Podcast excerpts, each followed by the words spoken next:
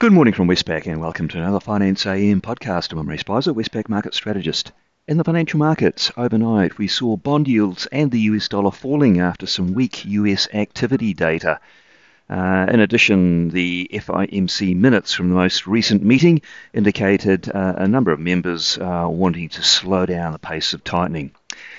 The S&P 500, as a result, is up 0.6%, buoyed by the idea of weaker data and a slower pace of tightening. In the currency markets, the US dollar index is down 1.1% on the day, falling against all of the majors. The Aussie rose from 66.40 to 67.37, Kiwi up from 61.60 to 62.49. That's the highest in Kiwi US since August. Aussie US, sorry, Aussie Kiwi, uh, which fell from 108.05 to 107.60 yesterday in response to the hawkish RBNZ MPS.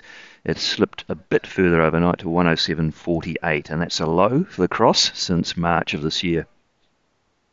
In the interest rate markets, US two year Treasury yields fell from 4.56 to 4.47%, initially following some weak US PMI data and then later on following those Fed minutes. And the uh, 10 year yield fell from 3.79 to 3.69%.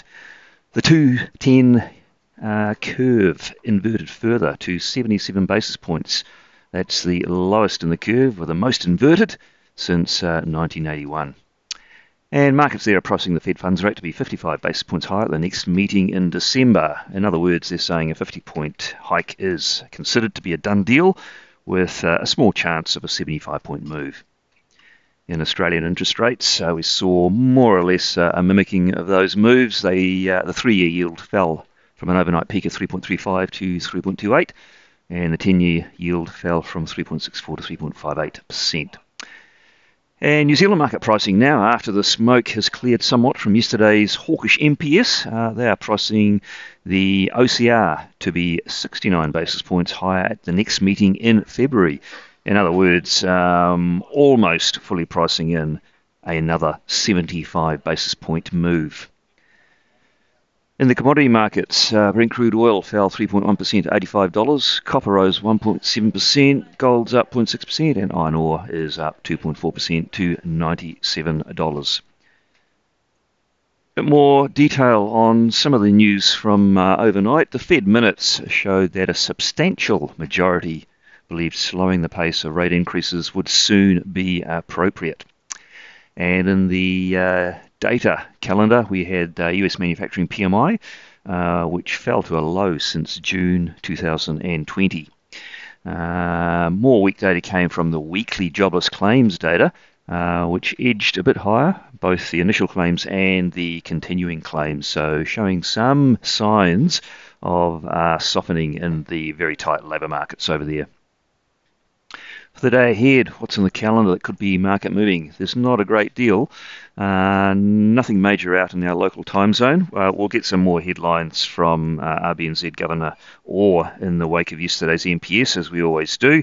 Um, he speaks to uh, various Parliament committees, but it's essentially a repeat of yesterday's MPS. And for those who didn't catch up with that, uh, the key message was that they hiked by 75 basis points, which was widely expected but they also raised their OCR forecast to now peak at 5.5% compared to 4.1% previously. That's a whopping increase. Um, that shows the uh, Reserve Bank is resolute in wanting to tame runaway inflation in New Zealand. Inflation, inflation expectations, and the labour markets are all too high and too tight, and it requires sterner action than previously thought. So, uh, Westpac economists, in the wake of that um, announcement, uh, increased their own forecast for the OCR. So, we now think that the OCR will rise in two steps a 75 point hike at the next meeting in February, followed by a 50 point hike at the following meeting in April, uh, taking it up to 5.5%, where it will sit for a few quarters.